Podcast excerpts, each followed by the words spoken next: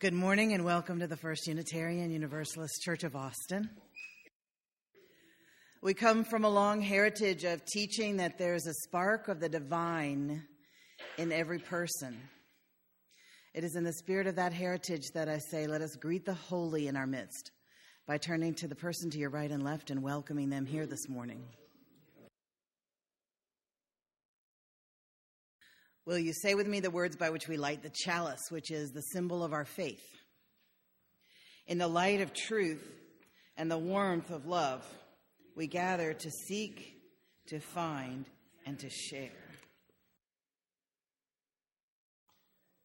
The opening words are by Mother Teresa. Love cannot remain by itself. It has no meaning. Love has to be put into action, and that action is service. Whatever form we are, able or disabled, rich or poor, it is not how much we do, but how we love, how much love we put in the doing, a lifelong sharing of love with others. In this room, we have people with backgrounds in and practices from all major world religions, including neo-paganism, secular humanism, staunch atheism. We have a little bit of everything, sometimes all within the same person. So what holds us together? One of the things that holds this congregation is its mission. And we wrote it on the wall, and we say it every Sunday. We gather in community to nourish souls, transform lives, and do justice. One of the ways in which we do justice is that on the second Sunday of every month, we have a, a double offering. Today's featured organization is Planned Parenthood in honor of Valentine's Day. Um, Kay McLaughlin is going to come talk to you about it. I have the distinct pleasure of standing up for Planned Parenthood today.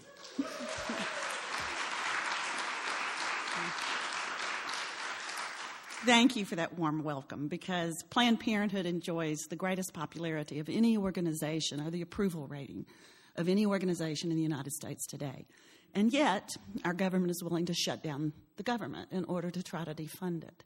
But for individuals like you, uh, Planned Parenthood continues to stand strong. The state of women's health in this country today is challenged in the most insidious and malicious of ways. Truth and science capitulate to lies, deceit, and language manipulation. There is no such thing as partial birth abortion, and yet we hear about it all the time. Our state leads in funding fake pregnancy clinics, where women are given false information from non-medical personnel at the expense of your tax dollars. On March second, the Supreme Court will hear oral arguments in Whole Woman's Health versus Hellerstock, a challenge to a Texas law that has closed half of the state's abortion clinics since two thousand thirteen. If the law is allowed to stand, it would close all but ten of Texas clinics. Advocates on both sides of the abortion issue say this case could be the most important decision on abortion in twenty-five years. One of the certain supporters of this heinous law died on a West Texas ranch yesterday, increasing the odds that the Supreme Court will rule against it, bringing a modicum of justice to Texas women.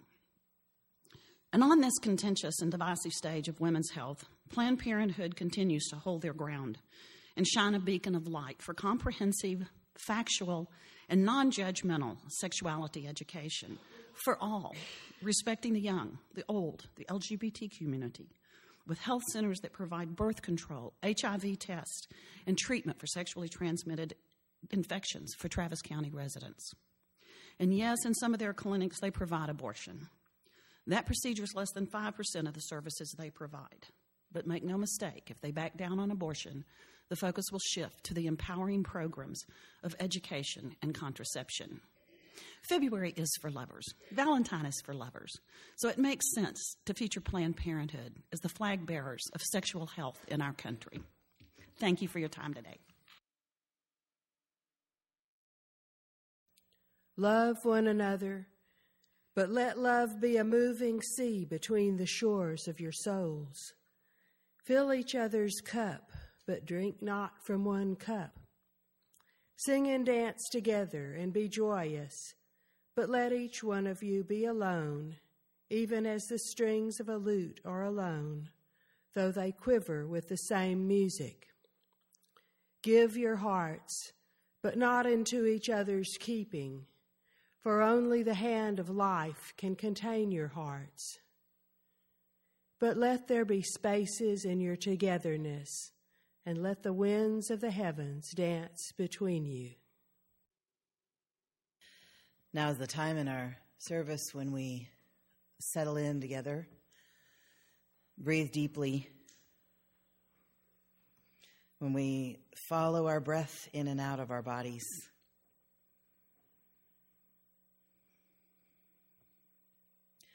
noticing our thoughts, all the lists we're making, all the things we're worried about, but inviting our attention to return to our breath.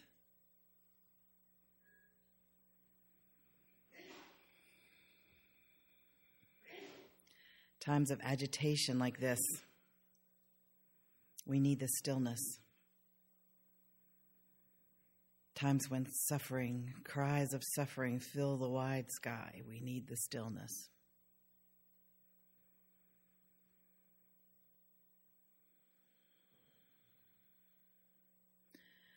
Let us enter into the wise silence together, understanding that sounds of life and noises of small children count as silence in this congregation.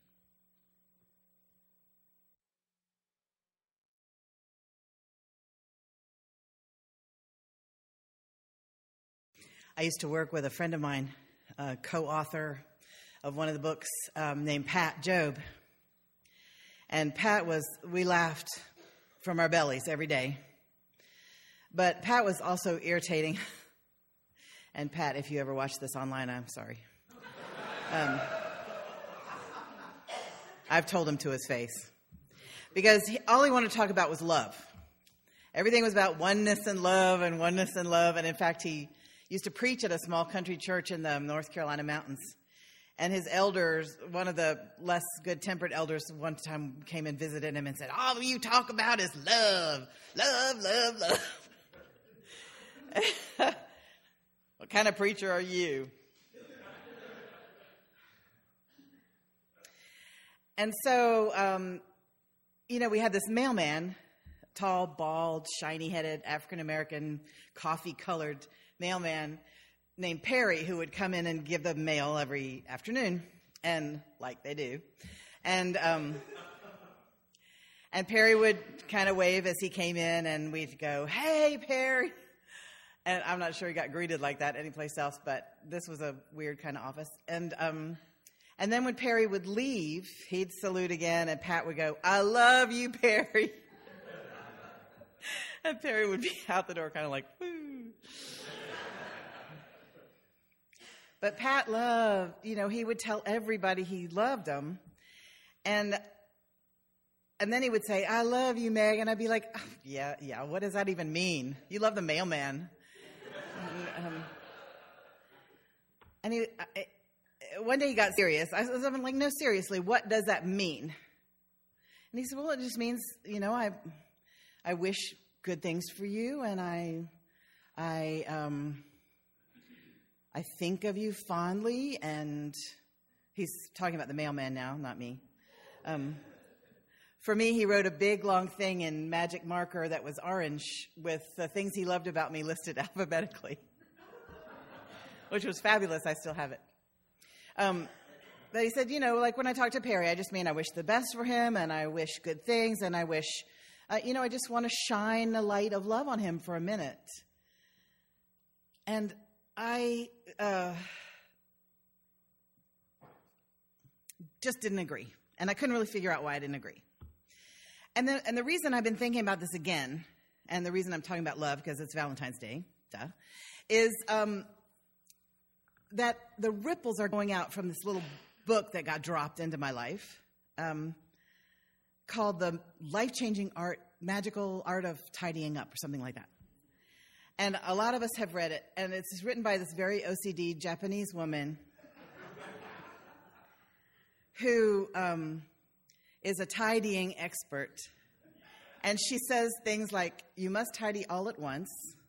Don't spread it out over many days because then it won't happen. And you must not tailor this program to your own personality. Do it the way I say do it, which I love.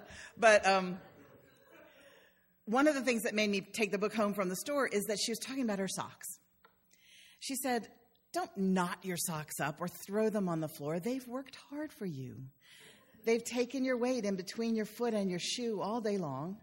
And so thank them, throw them in the washing machine, and then put them in the drawer in a way that's restful for them.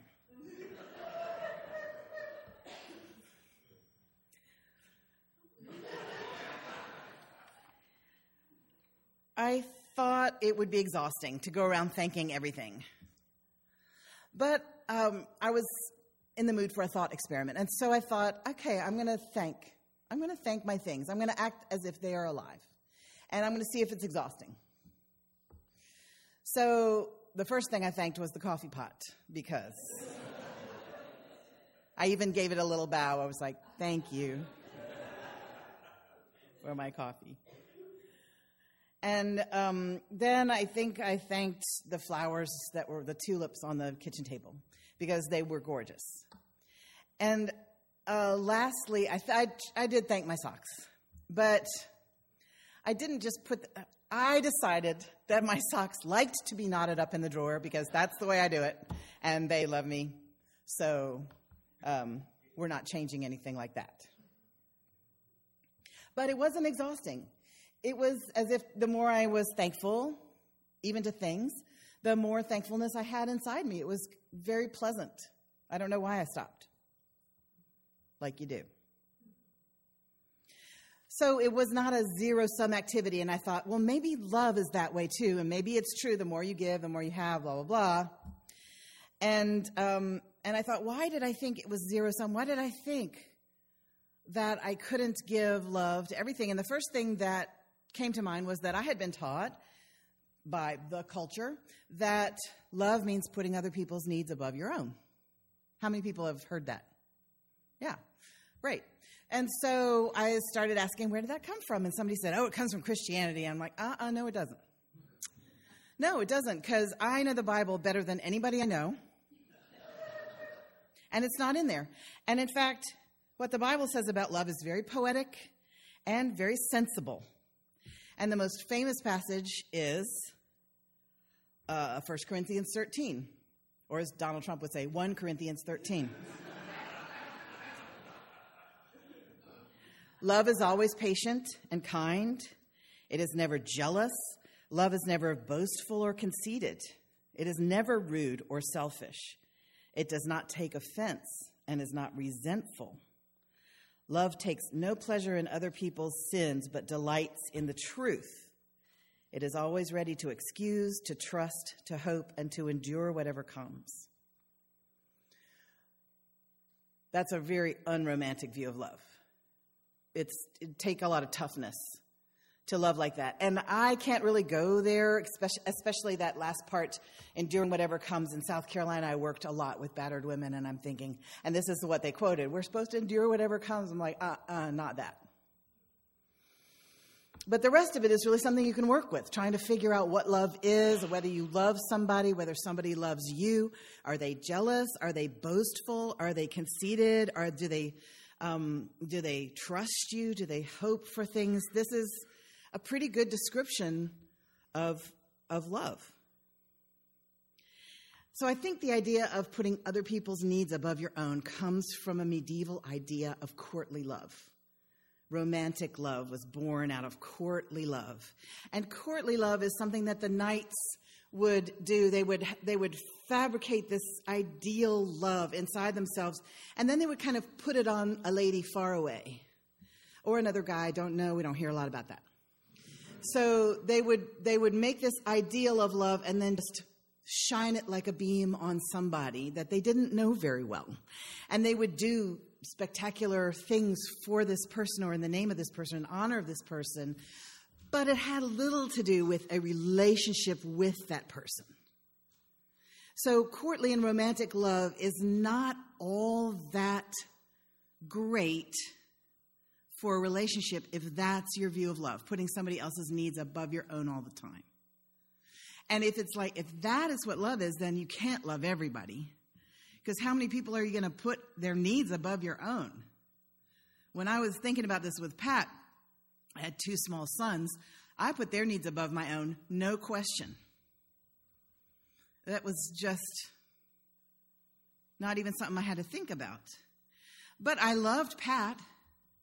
But if it came down to him or me, it would have to be him. I'm sorry.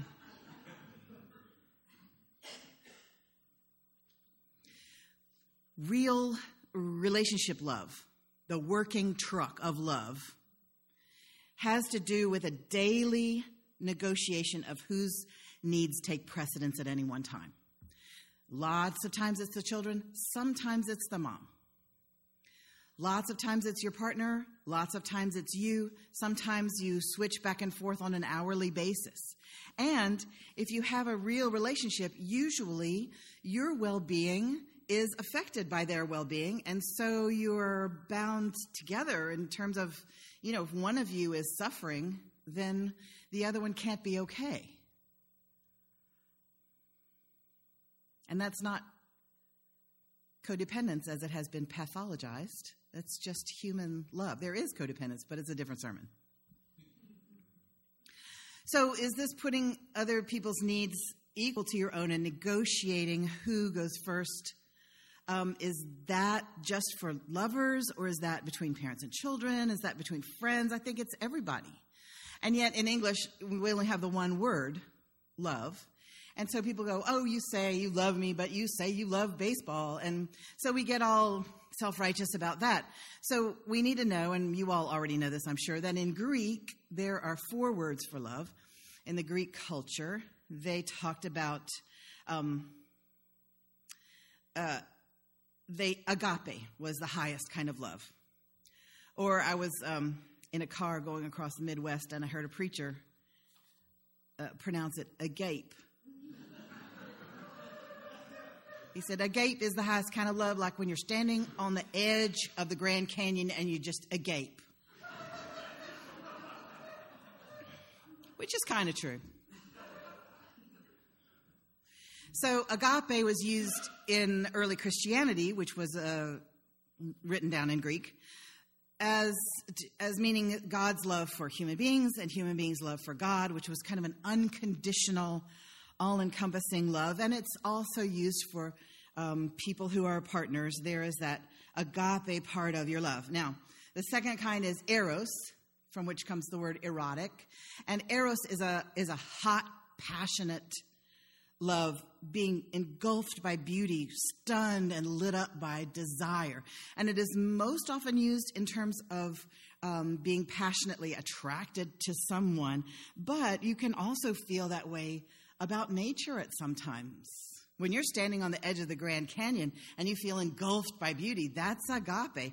When you see a hawk um, flying over your head right after you wish for something and you go, ah, that's agape. I don't care what in nature lights you up, but usually for everyone there's something. You can feel that way about art or about music. We have very fine music here. And yeah. And sometimes it lifts you up into that engulfed by beauty and stunned uh, by the desire to just stay in that place that they lift us to. That's eros. It's a powerful energy. Then there's philia, which is um, what the town I'm from, Philadelphia, um, is named after. They call it the city of brotherly love, but philia is kind of more friends. It's affection among equals. It's uh, a, that you can feel for your brother or your chosen brother or your chosen sister. You you can feel this for friends, philia, and you can feel about... Um, Philia is how you feel usually about going to the movies or going hiking. You're just like, oh, yeah, I love that. And that's philia love. You want to be affiliated. You know, that's that same, same root. And then there's the one we don't hear about very much at all, storge. It kind of is what it sounds like, storge. It is um, love out of duty. And the ancient Greeks would use this for marriages, but um, they had a very different system of marriage than we do. Or they would use this for your feeling for your children, which sometimes that's what gets you through. Just, uh, this is my duty. I'm going to take care of these people, even they don't care if I sleep or not. Storge has a strong whiff of putting up with. So that's that kind of love. And there is that. So having real relationships is about a combination of all of these loves. You love somebody. You love your children. You love your friend. You love your animals. You love your partner. And as I've said before, people tend to love their favorite animal just about the same as they love their partner. Same intensity. So don't ask them to choose. If you want to have a real love, you're going to have to risk your heart. You have to talk in an open-hearted way with someone who can break you.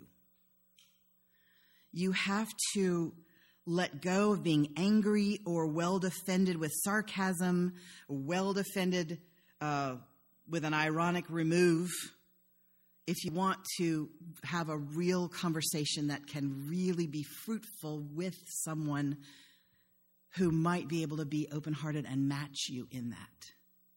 That's a real relationship. And that doesn't happen easily, and it doesn't happen all the time. But once in a while, that connection is enough to keep you going.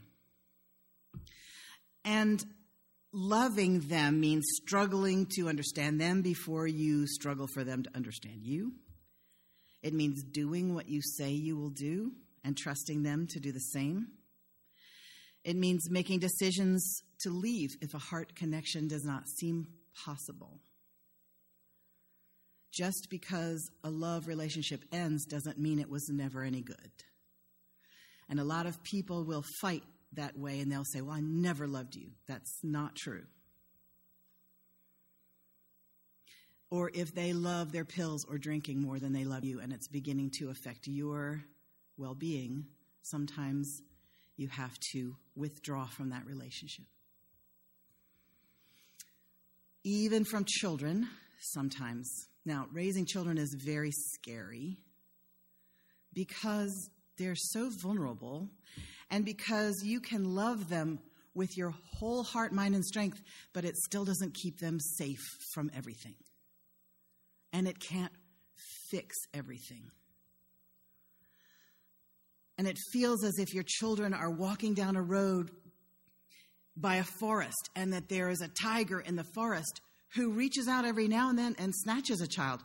Mental illness or addiction or physical illness or an accident leap out of the forest like a tiger and jerk your child away from you into a place that's unreachable. It, it's heartbreaking. And many, many among us have been brokenhearted. Many among us feel that we've had good loves in our life. And some among us feel unlovable. And when the people who were supposed to love you were unable to express it or unable to love you, the story we tell ourselves as children is, it's because I'm unlovable. Or when someone that you've given your heart to leaves you, you tell yourself the story that you're unlovable. And yet none of us is unlovable. And we cannot protect ourselves from that feeling by keeping ourselves aloof from love or armoring our heart. That kills us even faster than getting broken does. Our hearts, by the end of our lives, should be full and scarred, tenderized. I'm going to end with a quotation from a wonderful Native American writer named Louise Erdrich. This is from a book called The Painted Drum. Life will break you. Nobody can protect you from that. And living alone won't either, for solitude will also break you with its yearning. You have to love. You have to feel. It's the reason you are here on earth. You're here to risk your heart. You're here to be swallowed up. And when it happens that you are broken or betrayed or left or hurt or death brushes near, let yourself sit by an apple tree and listen to the apples falling all around you in heaps, wasting their sweetness. Tell yourself you tasted as many as you could.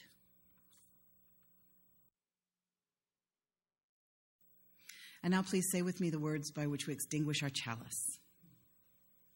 We extinguish this flame, but not the light of truth, the warmth of community, or the fire of commitment. These we hold in our hearts until we are together again. I am willing and I am open, for to be hopeless would seem so strange. It dishonors those who go before us, so lift me up to the light of change. Go in peace.